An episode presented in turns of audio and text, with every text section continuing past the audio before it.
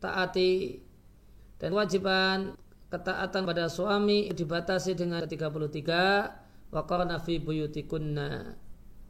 Wahai para istri Nabi hendaklah kalian betah di rumah. Dan para istri Nabi adalah teladan wanita-wanita salihah dari umat Muhammad sallallahu alaihi wasallam.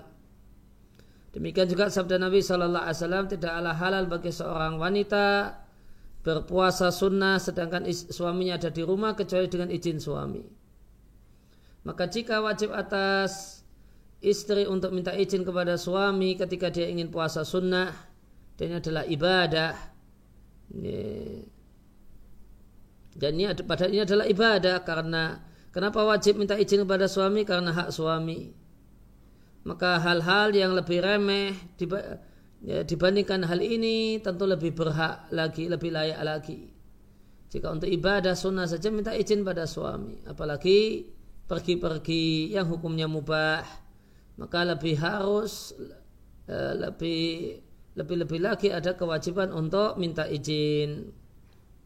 Dan inilah yang dicontohkan oleh Ibunda Aisyah radhiallahu taala anha pada saat terjadi berita bohong tentang beliau maka ketika itu ibunda Aisyah mengatakan idzan li idzan li ila abawayya. Izinkanlah aku untuk pergi ke rumah bapak dan ibuku. Ya, lantas Rasulullah Wasallam mengizinkanku. Ketika menjelaskan hadis ini Ibnu Hajar mengatakan maka hadis ini menunjukkan ya, bahasanya seorang istri itu keluar dari rumah suami harus menunggu izin suami. Meskipun perginya adalah pergi ke rumah bapak dan ibunya. Maka perhatikan gimana ibu da Aisyah mau e, pergi ke tempat bapak dan ibunya ya, minta izin dulu sama Nabi. Minta dulu izin dulu sama suaminya. Maka ini menunjukkan kalau mau keluar rumah meskipun ke rumah bapak dan ibu semestinya seorang istri yang salihah akan minta izin kepada suami terlebih dahulu. Dan ini minta izin ya, bukan ngabari. Kalau ngabari itu ya diizinkan atau tidak tetap berangkat. Kalau minta izin ya, kalau tidak dapat izin ya tidak jadi berangkat. Dan diriatkan sejumlah hadis yang isinya ancaman keras jika wanita keluar dari rumah suami tanpa izin di antara hadisnya dari sahabat Muad bin Jabal radhiallahu anhu Rasulullah sallallahu alaihi wasallam bersabda Tidaklah halal bagi seorang perempuan beriman pada Allah dan hari akhir mengizinkan ya, seseorang untuk masuk ke rumah suaminya padahal suaminya tidak menyukainya. Hmm. Wala takhruju wa wakarihun dan wanita yang betul-betul beriman tidak akan keluar rumah ketika suaminya tidak menginginkannya. Maka sikap yang tidak tepat di sebagian istri karena ribut dengan suami, ya, maka nekat meninggalkan rumah suami, padahal suaminya mengatakan jangan pergi. Sebagian lagi nekat purik kata orang Jawa ke rumah bapak dan ibunya, padahal suami mengatakan jangan. Nah di sini diatkan oleh Al Hakim sanatnya dinilai oleh Al Hakim, namun dinilai hadis ini dinilai daif oleh Al Albani. Dan berkenaan dengan izin, maka meskipun uh, ada kewajiban untuk minta izin, namun jika sesuatu tersebut hukumnya wajib bagi si istri, maka wajib bagi suami untuk mengizinkan. Lakin akan tetapi yajib ala zaud wajib atas suami untuk mengizinkan istrinya untuk hal-hal yang memang sangat diperlukan. Misalnya silaturahim yang hukumnya wajib. Contohnya ya, e, pulang ke rumah bapak dan ibunya kan ada lama tidak mengunjungi ayah dan ibunya. Ya. Maka ini silaturahmi yang hukumnya wajib. Ya, ini silaturahmi yang hukumnya wajib ketika istri minta izin, suami tidak boleh tidak boleh melarangnya. Bahkan jika suami melarang istrinya untuk uh, silaturahmi yang wajib semisal ke tempat bapak dan ibunya dan memang sudah lama tidak uh, ketemu uh, ayah dan ibunya maka suami ini zalim suami zalim dan berdosa bahkan larangan dia seandainya dilanggar tidak berdosa karena melarang istri untuk melakukan maksiat yaitu putus hubungan dengan bapak dan ibunya sendiri. Atau minta izin karena untuk uh, satu keperluan yang mendesak untuk berobat dan yang lainnya.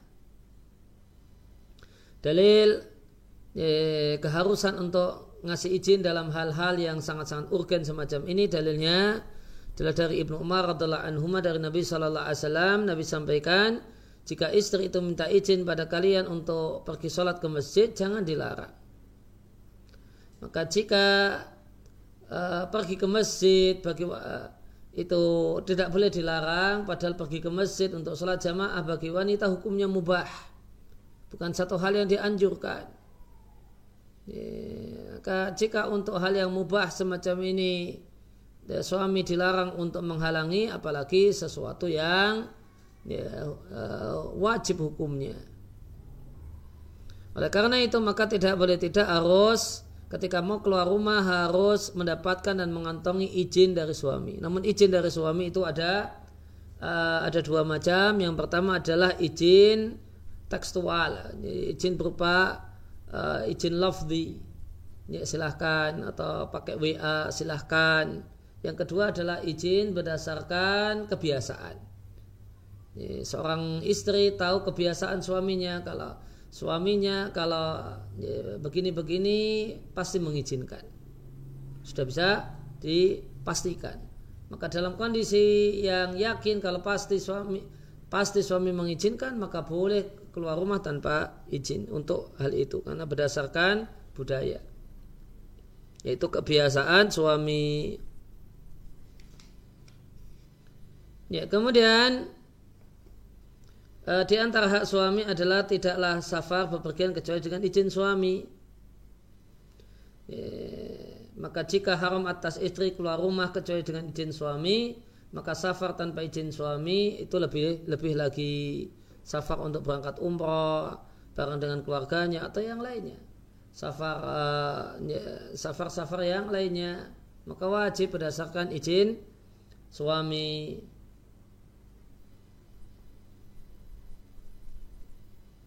Ya demikian yang kita bahas ada tiga hak suami.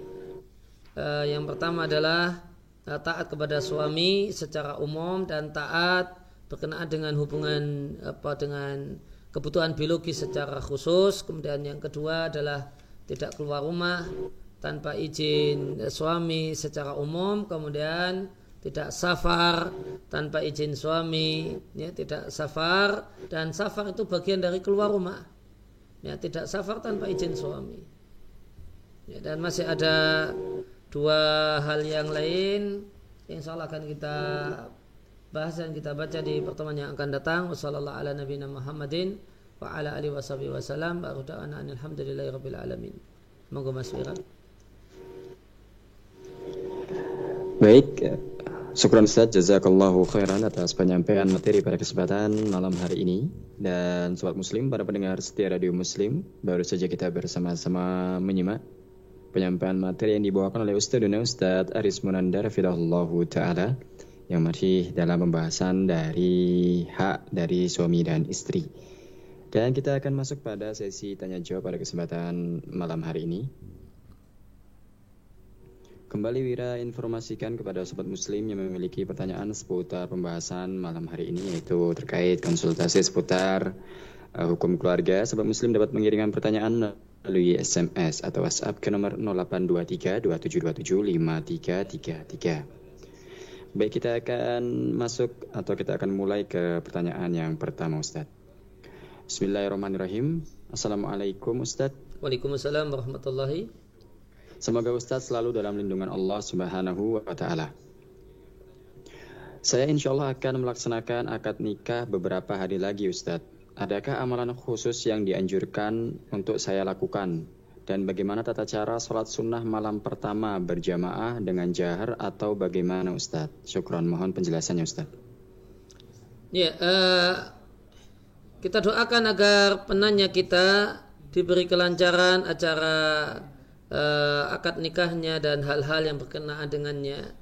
Dan sebagaimana semoga Allah Subhanahu wa taala uh, memberikan kemudahan untuk urusan kita dan urusan semua pendengar dan penyimak ya, kajian ini di malam hari ini. Ya, bekal untuk menghadapi hari H pernikahan ya, maka bekal pokoknya adalah ilmu. Ya, bekal pokoknya adalah ilmu demikian juga bekal pokok yang lain adalah ya, belajar tentang wanita ya. maka di sisa hari-hari ini coba konsultasi dengan boleh jadi yang teman baik yang udah lama nikah gimana tips-tips ya, membaca wanita ya, karena wanita itu makhluk yang unik di mata laki-laki ya. Ya, maka supaya ya tidak ada hal-hal yang supaya bisa diantisipasi sejak awal maka alangkah baiknya uh, ya, cari ilmu tentang hal ini ya, kepada ya, senior yang akrab dia duluan nikah atau sudah lama menikah Ya, demikian juga mungkin kepada ayah ya, atau kepada ibu. Ya, belak-belakan bu kalau perempuan itu gimana sih bu? Ah, apa nasihat-nasihat ibu untuk uh, menghadapi perempuan gitu. Ya. Atau demikian juga ngobrol dengan kakak perempuan misalnya, terutama yang sudah nikah, gimana? Ya, namun ngobrol serius, ini jangan kemudian guyon ya ya, gimana tips-tips menghadapi sosok wanita yang kata ya, ustadz saya itu uh, makhluk unik gitu, di mata laki-laki ya. Ya.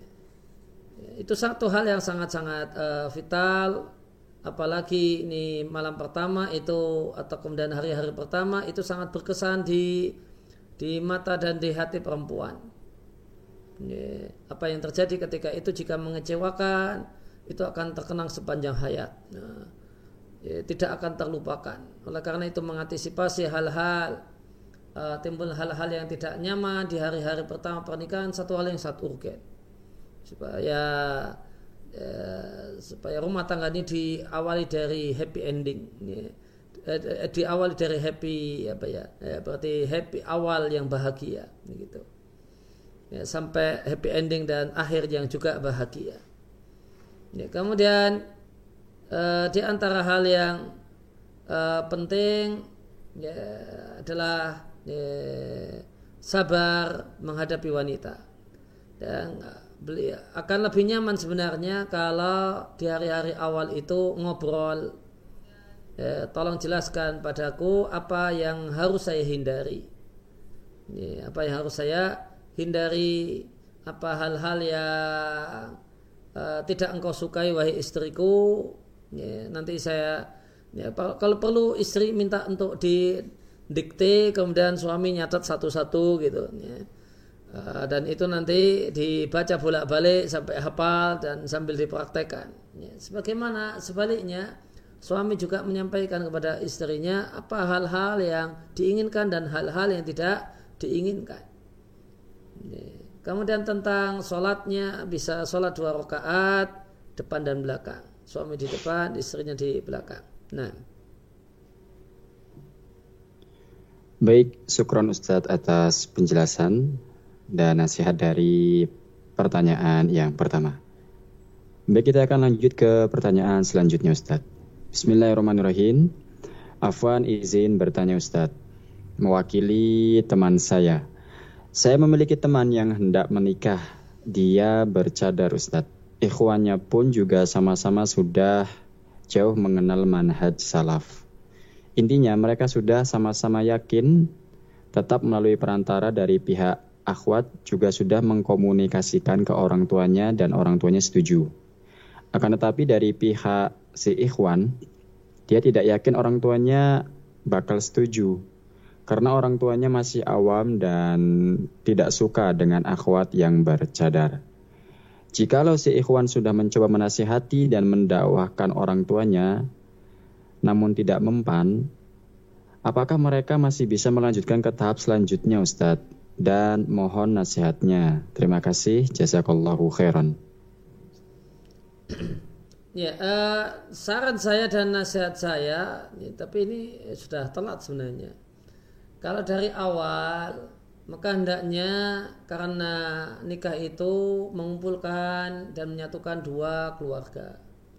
Maka sikap si laki-laki hendaknya cari informasi, penjajakan, ngobrol sama ibu atau siapa yang lebih dekat tentang gimana uh, pedoman umum dari uh, dari ayah dan ibunya tentang calon menantu. Ya. Misalnya dari ayah dan ibunya sudah pesan ya misalnya dijajaki kalau punya istri bercadar boleh ya bu ya oh jangan gitu sudah responnya sudah langsung tegas keras bahkan tersinggung atau kemudian tinggi gitu ya maka dicatat baik-baik nah, nah supaya kemudian lancar maka sejak awal ya sampai sampaikan pada perantara saya cari yang uh, wanita yang tidak meyakini cadar itu wajib. Ya, namun meyakini cadar itu dianjurkan. Sehingga kalau uh, kalau demikian nanti bisa ya, ya, di ini bisa saya nego. Ya misalnya ketika di rumah dengan bapak dan ibu tolong cadarnya dilepas dulu nanti kalau di posisi di Jogja atau di tempat uh, ngaji atau jauh dari rumah orang tua nanti bisa kembali dipakai. Nah itu yang lebih saya sarankan. Jadi memang sejak awal dijajaki kemudian uh, itu jadi bekal untuk menentukan pilihan ya, seperti apa yang uh, wanita yang diinginkan dan dicari. Nah. Baik, syukran Ustaz, jazakallahu khairan. Kita akan lanjut ke pertanyaan selanjutnya. Bismillahirrahmanirrahim. Assalamualaikum warahmatullahi wabarakatuh. Waalaikumsalam warahmatullahi wabarakatuh. Semoga Allah Subhanahu wa taala senantiasa menjaga Ustadz di mana pun Ustadz berada. Amin.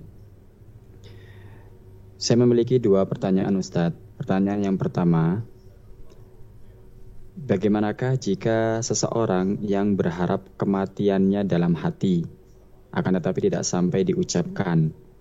Ia berharap demikian karena merasa sebagai orang yang tidak berguna bagi orang lain, bahkan tidak berguna bagi dirinya sendiri, dan kadang merasa uh, hewan itu lebih baik dari dirinya. Bagaimanakah hal tersebut, Ustadz? Mohon nasihatnya. Kemudian yang ya, pertanyaan ya, yang pertama dulu aja mas. Ya, yang pertama maka ya ini perlu konsultasi lebih detail. Uh, tidak bisa uh, global semacam ini. Maka saya sarankan untuk menghubungi ustadz guru ngaji terdekat yang bisa diajak ngobrol dan komunikasi lebih lanjut. Kenapa ada hal demikian? Yeah apakah karena penyakit was-was atau karena putus asa atau karena takut yang berlebihan kepada Allah Subhanahu wa taala atau karena faktor apa. Ya, yang jelas Nabi Shallallahu alaihi wasallam menyampaikan la yatamanna ahadukumul mauta lidurin asobahu. Janganlah kalian berangan-angan untuk cepat mati karena kesusahan hidup yang dia alami. Ya, boleh jadi karena sakit, karena hutang, karena ya, gagal dalam rumah tangga, gagal dalam cinta dan yang lainnya. Ya, dan yang Nabi larang adalah berangan-angan dan berangan-angan itu belum diucapkan. Ini, berangan-angan itu belum diucapkan, maka berangan-angan sekalipun tidak boleh. Itu. Ya, jika karena ini, ya karena kesusahan hidup. Ya. Kemudian satu hal yang wajib disadari bahasanya mendapatkan tambahan umur dari Allah Subhanahu wa taala itu nikmat besar jika untuk seorang muslim. Karena itu berarti tambah waktu untuk berzikir, untuk baca Quran, untuk sholat dan yang lainnya. Yang itu semua uh, satu hal yang sangat berguna. Dan baca zikir subhanallah, alhamdulillah itu sudah sangat berguna. Sholat sunnah dua rakaat itu sangat berguna. Nah, maka jangan katakan tidak berguna. Nah, yang kedua, Baik, pertanyaan yang kedua Ustadz. Bagaimanakah jika seseorang yang tidak mau bergaul dan berusaha menjauhi teman-temannya karena merasa dirinya masih kurang baik akhlaknya Ustadz, khawatir keburukan akhlaknya bertambah buruk bagi orang lain. Jadi dia malu bergaul dengan orang lain dan berusaha menjauh dari orang-orang sekitar. Mohon bimbingannya Ustaz. ya, ya alasan yang disampaikan satu alasan yang tidak tepat. Bahkan bergaul dengan orang itulah cara latihan untuk berakhlak mulia. Karena akhlak mulia ada dua macam. Ada yang merupakan mauhabah anugerah Allah subhanahu wa ta'ala dan ada yang muktasabah ya dilatih. Dan akhlak mulia yang dilatih itu ya tidak akan bisa latihan kalau tidak ada teman latihannya ya, misalnya akhlak mulia senyum manis ya. Ya, karena merasa senyum saya tidak manis saya nggak mau ketemu orang ya, saya nggak mau ketemu orang karena saya belum berakhlak mulia senyum yang manis nah akhirnya tidak mau ketemu orang Nah ini satu sikap yang tidak benar. Bahkan ya, tetap ketemu orang. Nah, maka sebelum keluar rumah berkaca. Coba saya senyum uh, di depan cermin. Oh sudah kayaknya sudah cukup manis ya. nah, ibu juga sudah bilang oh senyum saya manis. Ya. Ya, bapak juga sudah bilang senyum manis. Nah itu kemudian dipraktekkan pergi keluar rumah. Praktekkan kalau tidak bergaul bagaimana mau mau latihan untuk memiliki akhlak mulia? Sebagaimana sabda Nabi Wasallam wa innamal hilmu bitahallumi orang punya akhlak mulia dengan bentuk ya, mampu menahan emosi dan tidak larut dengan emosi dengan latihan. Wa may yusabbir yusabbirullahu. Siapa yang melatih dirinya untuk bersabar maka Allah Subhanahu wa taala akan berikan padanya sifat sabar. Nabi katakan latihan. Nah latihan ini tidak bisa. Latihannya di dalam kamar terus ya. latihannya di dalam kamar. Saya akan latihan sabar kalau tidak mudah marah kalau uh, diajak orang. Latihannya di kamar saja ya. Di kamar saja tidak ada yang ngejek. Ini gimana mau latihan? Ya, maka latihannya keluar dari kamar ya, gaul dengan orang ya, dan melatih uh, akhlak mulia yang ingin dilatih. Dan kata kunci supaya bisa punya akhlak mulia adalah open ya, terbuka dan tidak tersinggung ketika dapat kritikan. Ada kritik uh, begini dan begini berkenaan dengan sikap. Oh, terima kasih sekali atas sarannya. Mudah-mudahan saya bisa lebih baik. Demikian juga kiat pokok untuk uh, akhlak mulia adalah ya uh, tanya pada diri sendiri. Seperti ini saya suka anda kalau saya diperlakukan seperti ini suka anda ya kalau saya suka ya sikap itu diberikan pada orang lain atau bahasa yang lagi agak populer sekarang ini ya, dia itu adalah aku di posisi yang berbeda. Nah, nah itu kunci akhlak mulia. Dia itu adalah aku ya, adalah saya dalam posisi yang berbeda. Artinya ya, kalau saya dapat ucapan seperti ini suka atau tidak? Oh suka ya. Maka itu saya berikan pada dia jika saya disikapi semacam ini, saya suka atau tidak suka. Nah, berikan itu kepada dia. Karena dia itu adalah aku di posisi yang berbeda. Nah. Baik, syukran Ustaz. Jazakallahu khairan atas uh, nasihatnya. Kembali kami informasikan kepada sobat muslim semua bahwa kita sedang dalam sesi tanya jawab kajian bersama Ustaduna Ustadz Aris Munandar Fidahullah Ta'ala pada pembahasan rutin setiap hari Sabtu malam yaitu kajian konsultasi seputar hukum keluarga. Dan bagi sebab muslim yang memiliki pertanyaan bisa mengirimkan pertanyaan melalui SMS atau WhatsApp ke nomor 0823 2727 Baik, kita akan lanjutkan membacakan pertanyaan yang masuk. Bismillahirrahmanirrahim. Afwan Ustadz, Ana izin bertanya. Bagaimanakah sikap seorang istri yang ingin pergi ke kajian namun dilarang oleh suami Ustaz? Barakallahu fiq. Ya, sampaikan kepada suami sebenarnya saya itu hak saya adalah belajar agama sama suami. Ya, ya nggak boleh kajian ya, ya nggak apa-apa, tapi tolong ajari saya.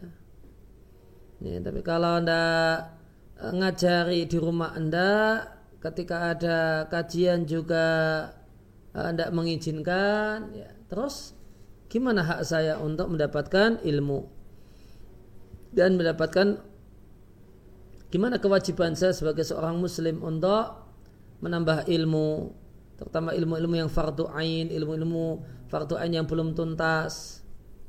Ya, maka adakan dialog yang dari hati ke hati dengan suami dalam masalah ini. ini. Nah, namun ya nanti detailnya uh, perlu dipertegas materi kajian. Ya, maka istri ini uh, masih ada ilmu fardu ain yang belum tuntas dipelajari ataukah uh, ataukah tidak. Jika masih kemudian itu adalah kajian yang hukumnya fardu ain, maka sampaikan kepada suami, ini saya mau menunaikan fardu ain. Saya belum tuntas belajar tahsin al-fatihah misalnya. Ini ada kajian tahsin al-fatihah. Saya mau ikut. Ini tolong izinkan saya untuk melaksanakan fardu ain yang Allah wajibkan atas uh, atas diriku.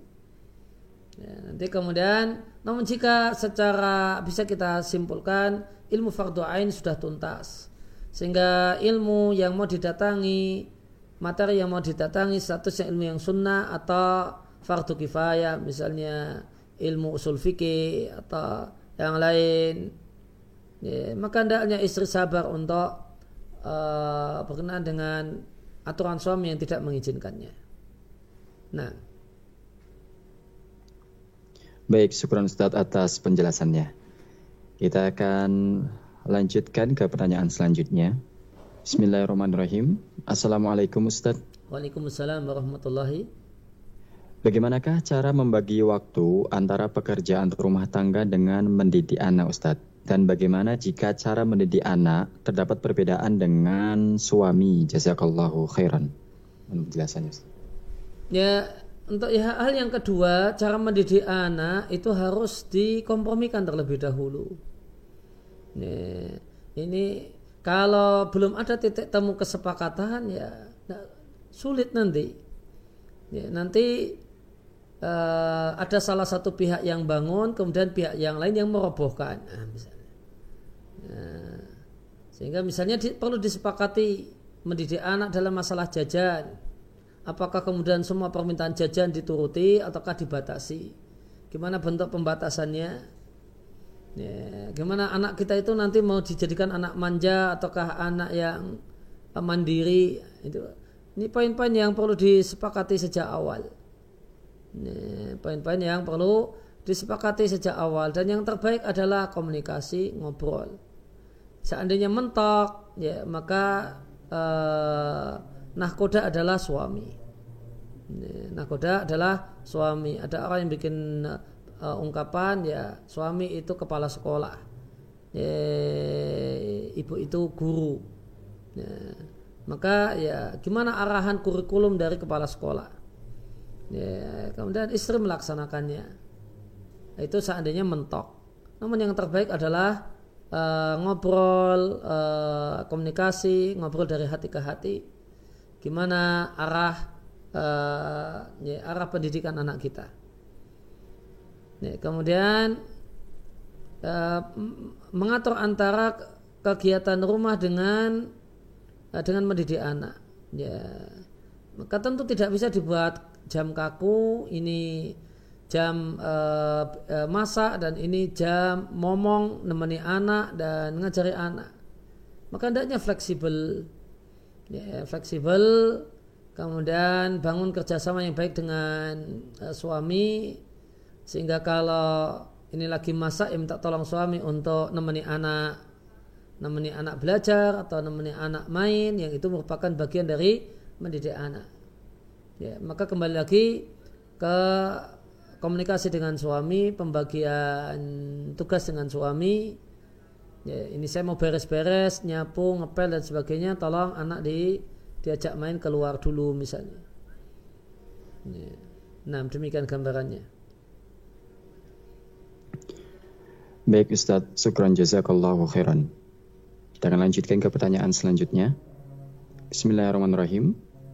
Bagaimana cara menyikapi orang tua suami yang tidak rajin sholat dan kurang faham agama bahkan tidak setuju jika cucunya masuk pondok pesantren. Akan tetapi beliau ini baik Ustadz. Mohon penjelasannya. Di antara kiat pokok supaya seorang uh, satu keluarga kecil suami istri itu bisa merdeka dalam mendidik anak, mengarahkan anak adalah ya jangan ikut mertua dan jangan ikut orang tua. Ya, namun uh, ya, mandiri sehingga anak itu betul-betul dididik oleh suami istri ini, bukan kemudian dididik oleh oleh simbahnya, oleh kakek dan neneknya. Maka itu awalnya.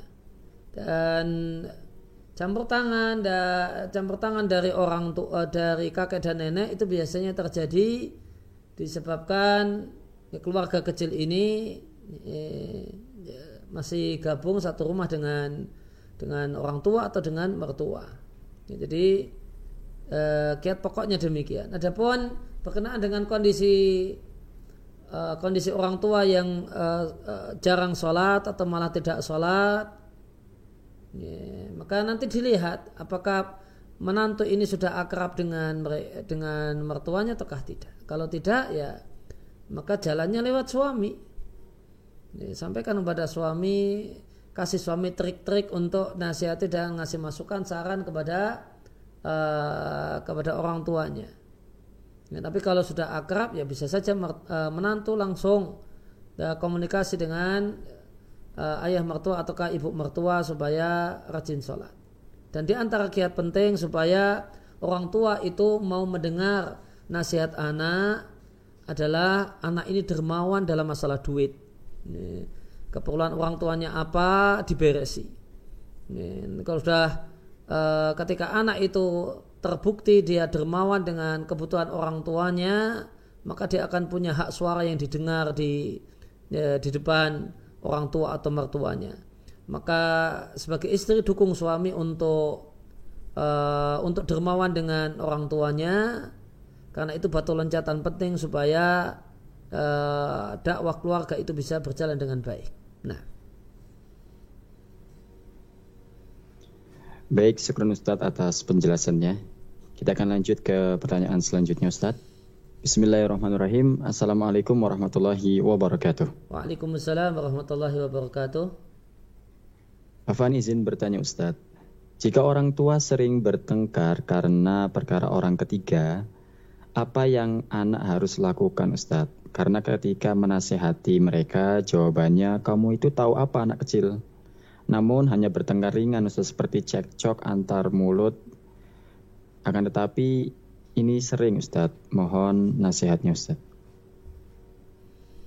Ya, maka yang bisa dilakukan oleh anak yang pertama adalah mendoakan orang tuanya ya agar Allah Subhanahu wa taala lembutkan keduanya sehingga mereka uh, tidak ya sering cekcok. Kemudian yang kedua ya ngasih masukan kepada salah satu orang tua yang akrab. Ya, kalau akrabnya dengan ibu ya yang ngasih masukannya ke ibu. Akrab dengan bapak yang ngasih masukannya kepada bapak. Nah dapat respon yang kurang tepat tadi dimungkinkan karena salah ngasih saran. Dekatnya sama ibu ngomongnya sama bapak. Dekatnya sama bapak ngomongnya sama ibu. Ya, dan kewajibannya ngasih nasihat. Setelah nasihat tidak diterima ya sudah. Ini telah gugur uh, kewajiban. Nah Baik, syukran Ustaz. Jazakallahu khairan. Pertanyaan selanjutnya. Bismillahirrahmanirrahim. Ustadz saya mempunyai istri yang tidak mau pulang ke rumah gara-gara tidak akur dengan ibu saya. Apa yang harus saya lakukan Ustadz? Saya mau ikut istri khawatir dengan kedua orang tua yang di rumah hanya ada kakak perempuan. Posisi saya di sini harus memilih antara istri dan orang tua. Jazakumullahu khairan. Mohon penjelasannya Ustadz. Ya, perlu diketahui bahasanya di antara hak istri yang wajib ditunaikan oleh suami itu adalah diberi tempat tinggal yang tempat tinggal tersebut tidak bercampur dengan kerabat suami. Tidak ada di situ orang tua suami atau kakak perempuan suami kecuali jika istri mengizinkannya. Ini di antara uh, hak istri dan itu hak nafkah tempat tinggal untuk istri. Uh, sehingga Jika demikian, maka di antara solusinya adalah ngontrak di masih satu RT atau satu RW, satu kampung dengan uh, dengan orang tua sehingga nanti bisa wirawiri. Keinginan istri supaya uh, supaya kemudian nyaman dengan mertua dipenuhi dengan dikontrakkan uh, rumah tersendiri, kemudian jaga orang tua juga tetap bisa dilakukan merawat berbakti kepada orang tua juga tetap bisa dilakukan. Nah. Baik, syukran Ustaz, jazakallahu khairan. Kita akan lanjut ke pertanyaan selanjutnya. Bismillahirrahmanirrahim. Assalamualaikum warahmatullahi wabarakatuh. Waalaikumsalam warahmatullahi wabarakatuh. Mata Allah hayatakum ya Ustadz. Afan Ustadz, apakah menuruti kemauan orang tua supaya bercerai dengan istri adalah sebuah kewajiban Ustadz? Orang tua ketika sebelum dan awal pernikahan biasa saja, akan tetapi setelah berjalan beberapa bulan, orang tua menganggap menantunya tidak mempunyai akhlak yang baik sehingga diputuskan untuk meminta agar diceraikan. Mohon penjelasannya Ustadz. Ya, tidak ada kewajiban untuk uh, memenuhi permintaan orang tua dalam kasus semacam ini.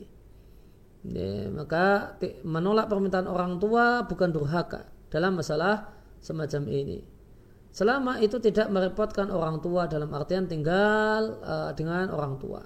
Dan kalau tinggal sendiri uh, lepas dari orang tua sehingga tidak merepotkan orang tua, maka tidak ada keharusan untuk mentaati orang tua dalam masalah ini apalagi suami sudah bisa menikmati cinta dengan istrinya. Ya dan orang tua yang memaksakan kehendak dalam masalah ini adalah orang tua yang zalim ya, dan tidak wajib mengikuti permintaan yang merupakan kezaliman. Nah,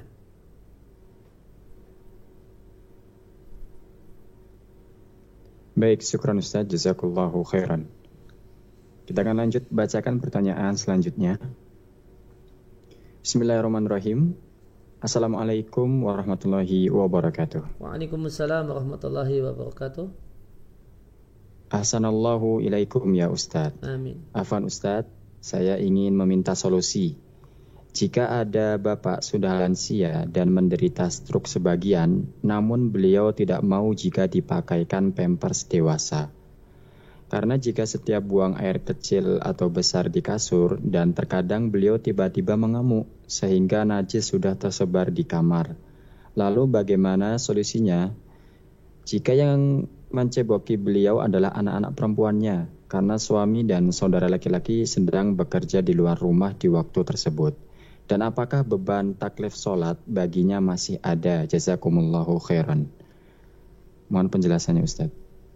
Ya, kewajiban mengerjakan sholat itu uh, akan tetap ada selama akal masih uh, akal sehat itu masih utuh. Artinya masih tamyiz. Adapun kalau sudah uh, uh, kalau sudah pikun ya, maka tidak wajib mengerjakan sholat. Jadi, selama belum pikun maka ada kewajiban untuk mengerjakan sholat meskipun dalam keadaan stroke, ya, stroke setengah badan ataupun seluruh badan. Ya, tetap wajib mengerjakan sholat ya, sesuai dengan kemampuan. Kemudian uh, bapak ini dicebokin oleh anak perempuan karena yang laki-laki tidak ada, ya, maka ini boleh karena terpaksa. Tapi kalau ada yang laki-laki, anak laki-laki maka yang dekat adalah maka yang tepat adalah dicipoi oleh anak laki-lakinya. Nah. Baik, syukran Ustaz, jazakallahu khairan. Kita akan lanjut ke pertanyaan selanjutnya. Bismillahirrahmanirrahim. Ahsanallahu ilaikum ya Ustaz. Amin. Apakah sah kurbannya apabila seseorang memotong rambut atau bulu ataupun kuku di 10 awal Zulhijjah Ustaz? Mohon penjelasannya. Ya, larangan bagi sahibul korban untuk potong kuku dan yang lainnya tidak mempengaruhi keabsahan penyembelihan hewan korban. Nah.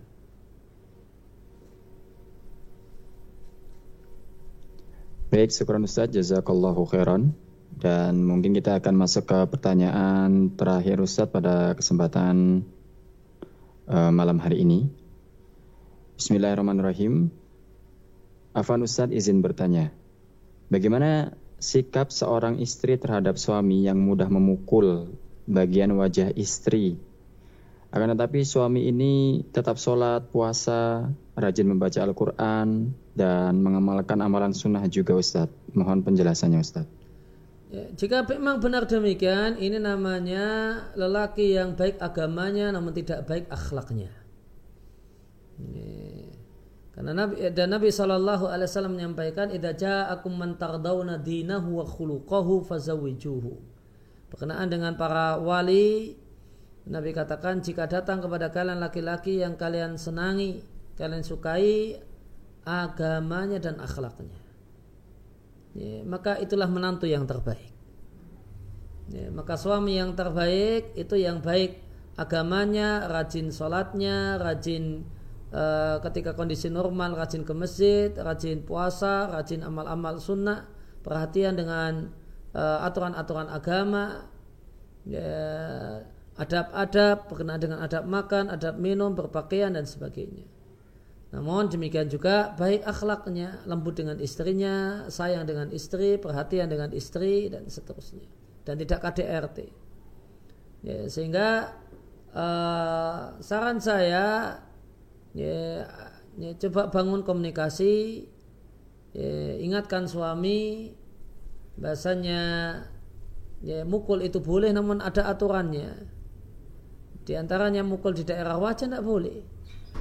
Ya, mukul di daerah wajah tidak boleh bahkan hewan kucing itu nendang wajahnya tidak boleh kalau kucing saja tidak boleh di fisik wajahnya apalagi manusia lebih lebih tidak boleh maka ingatkan hal ini ya, kalau kemudian suami kurang percaya dengan masalah ini hukum masalah ini ajak suami untuk konsultasi kepada guru ngajinya suami ya, coba didengarkan gimana guru ngaji suami Ya, apakah uh, benar demikian aturannya? Ya, uh, ya.